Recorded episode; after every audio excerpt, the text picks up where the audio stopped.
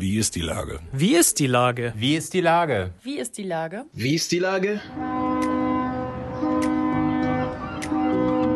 Der fast tägliche Podcast mit Lars Meyer. Wie ist die Lage? Unser fast täglicher Podcast als Kooperation mit der Mopo und der Gute-Leute-Fabrik spürt seit über einem Jahr tagesaktuellen Fragen nach. Macher, Musikerinnen, Models, Mütter und Politiker, genauso wie Schwestern, Schüler, Schlachter, Freiberufler oder Helfer, also prominente Lenker oder unbekannte Denker, kommen knapp 15 Minuten zu Wort. Die Auswahl ist rein subjektiv, aber immer spannend und überraschend. Mein Name ist Lars Meyer und ich rufe fast täglich gute Leute an. Unser Partner, der das diese Woche möglich macht, sind die Asklepios Kliniken, die sich nach über 15 Monaten Corona-Fokussierung nun über alle freuen. Herzlichen Dank. Das war Werbung. Heute befrage ich Andreas Zenger, Betreuer in einer Einrichtung für Behinderte. Ahoi, Andreas. Moin, moin Lars. Lieber Andreas, wir alle haben sehr in den letzten Monaten gelitten. Ich kann mir aber vorstellen, dass es Leute, die ohnehin schon Schwierigkeiten haben, Gehör zu finden, mit ihren Anliegen es noch schwerer haben. Ähm, du bist Erzieher und arbeitest in einer Einrichtung für Behinderte. Wie ist da die Lage? Ähm, ja, momentan wieder besser. Also wir haben jetzt auch Gott sei Dank die zweite Impfung bekommen und sind jetzt alle ähm, komplett durchgeimpft was irgendwie das Arbeiten für uns nochmal ein bisschen leichter macht, weil ähm, gerade so die Hausmannschaft, wo ich arbeite, zwischen ähm, St. Pauli und dem Schanzenviertel liegt. Und das ja immer so ein Schmelztiegel war von ähm, Corona-Hotspots oder ähm, Spreader-Events und wir quasi immer dann dazwischen arbeiten mussten. Und das hat uns halt echt schon so Kopfschmerzen gemacht, plus dann halt auch noch diese ganze Corona-Lage, wo ja am Anfang keiner wusste irgendwie, was ist das, wie lange dauert das, wann geht das weg, wer kriegt das, wer bekommt das nicht oder ähm, geht das jetzt einmal rum und wir müssen dann auch irgendwie damit leben. Das war halt schon, also so für die Mitarbeiter ganz schwierig und für die Menschen, die da in dem Haus wohnen, war es halt noch extremer, weil sie quasi einmal komplett vom ganzen Leben abgeschnitten wurden und irgendwann nur ähm, in dem Haus bleiben durften und gar nicht mehr rauskommen. Und das war halt schon sehr schwierig. Und dann irgendwie dieser ganze äh, Tagesablauf, der ist ja dann weggefallen. Sie sind nicht mehr an die Arbeit gekommen und konnten teilweise nicht mehr, mehr einkaufen. Und das war extrem schwierig dann auch.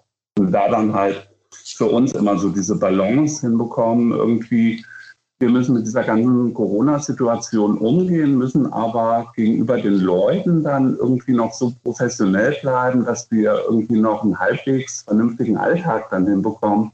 Das war halt für alle sehr schwierig.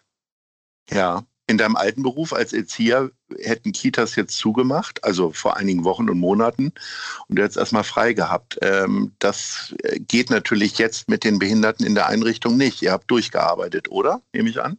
Ja, ja, also da war ja auch nicht, dass man sagen konnte, wir machen jetzt mal Homeoffice und es nimmt jeder mal irgendwie drei mit nach Hause. Das geht ja nicht, weil die Menschen leben ja da und wir quasi immer nur ähm, dann den Tag mit ihnen gestalten. Und da kann man ja auch nicht sagen, man macht irgendwie mal einen Knopf aus oder man macht jetzt mal irgendwie drei Wochen die Tür zu und guckt dann mal, was dann danach ist. Das ging ja nicht. Also wir mussten schon wirklich in, also von Anfang März bis jetzt, wo Corona war, jeden Tag dann auch arbeiten. Und waren dann vor Ort, mussten damit dann halt arbeiten und umgehen.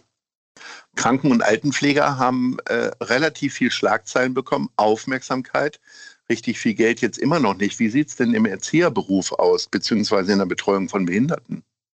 Ähm, ja, das war, also seitens der Regierung war da relativ wenig immer zu hören. Also ich hatte, glaube ich, auf zwei Pressekonferenzen unsere Bundeskanzlerin mal gehört, wo sie dann auch ähm, die Menschen in der Wiedereingliederung, wo halt dann auch unser Haus drunter läuft, wo das erwähnt wurde, aber ansonsten war es dann halt eher ruhig.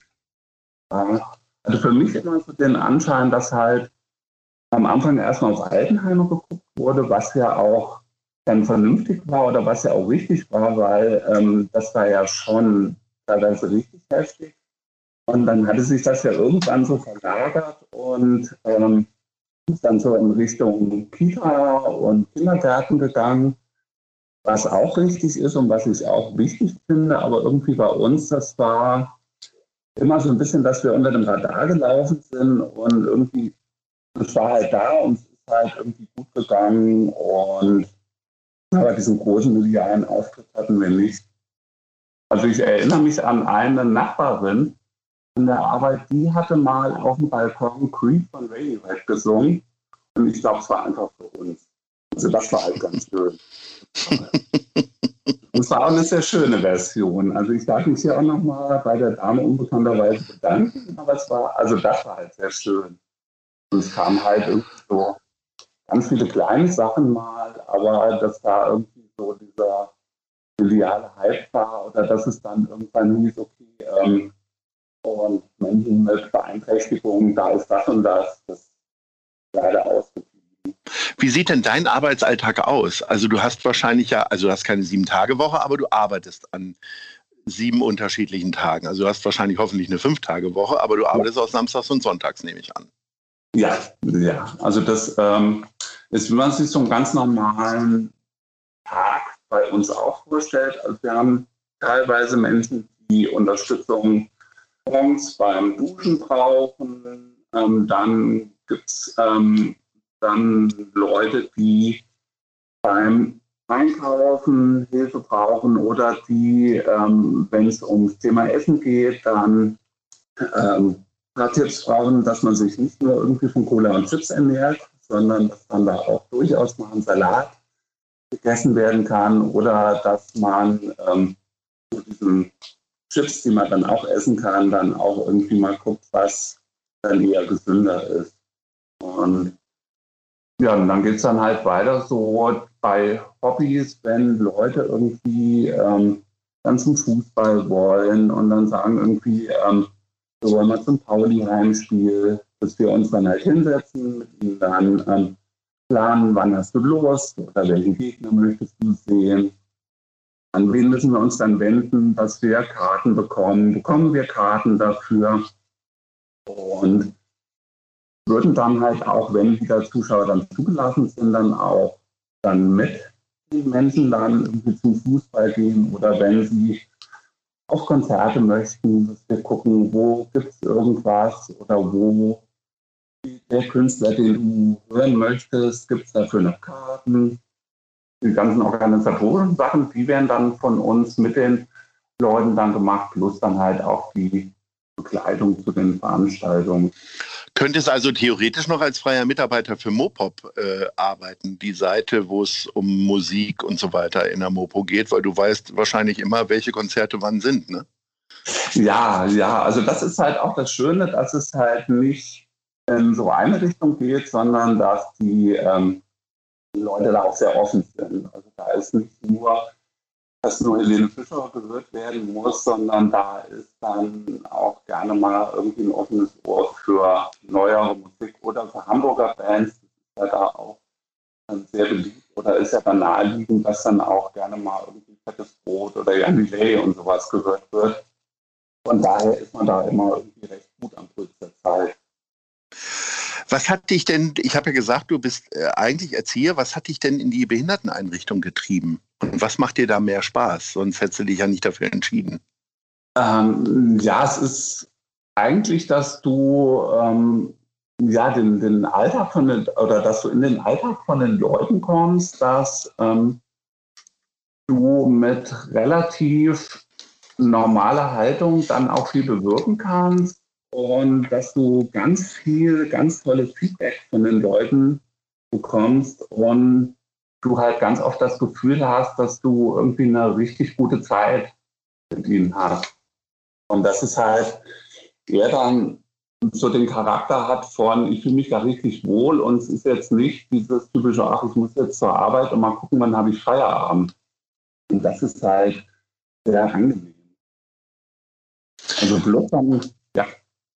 Du hast, ähm, wir haben ja alle jetzt diese Öffnungen erlebt. Was war denn so das Erste, was du für dich persönlich jetzt mal gemacht hast, wenn du mal nur an dich denkst? Äh, äh bist du als erstes in die Außengastronomie gegangen oder hast geguckt, welche Konzerte sind? Ähm, ich habe tatsächlich mir als erstes jetzt eine Konzertkarte gekauft für Tisch Uhlmann bei Klang und Blom. Aha, okay, sehr schön. Guter Geschmack. Ja. Ja, ja, ich hatte erst mal probiert, in den Stadtpark zu kommen, wenn er mit Bosse dann. Das war ja unmöglich. Da gab es irgendwie nach einer Stunde keine Karten mehr, ne? Nee, das war nach einer halben Stunde schon und irgendwie oh. die erste halbe Stunde war der Server überlastet und dann war es einfach ausverkauft. Und deshalb gibt es jetzt alternativ zu Plan und Blumen, aber Hauptsache dann TSU mal live und irgendwie mal wieder nach Jahren dann Live-Musik. Also das wird ganz schön.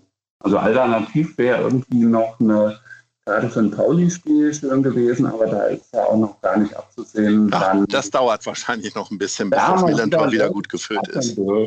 Ja, Lieber Andreas, ähm, ich möchte mich wirklich recht herzlich bedanken, dass du diesen Job machst. Äh, den machst du nämlich für uns alle, äh, weil ohne Leute wie dich würde es unserer Gesellschaft viel schlechter gehen. Und äh, deswegen habe ich mich sehr gefreut, dass du bereit bist, mit mir dieses Gespräch zu führen. Ich hoffe, dass wir ein bisschen Werbung machen konnten für deinen Job und auch für die Ansichten. Und insofern freue ich mich sehr und wünsche dir wirklich viel Erfolg in deinem Job und natürlich, dass du dass die erste Karte für den FC St. Pauli dir gehört. Alles Liebe und Ahoi. Ja. ja, vielen Dank, vielen Dank. Es hat mich gefreut. Tschüss. Tschüss. Dieser Podcast ist eine Produktion der Gute-Leute-Fabrik und der Hamburger Morgenpost.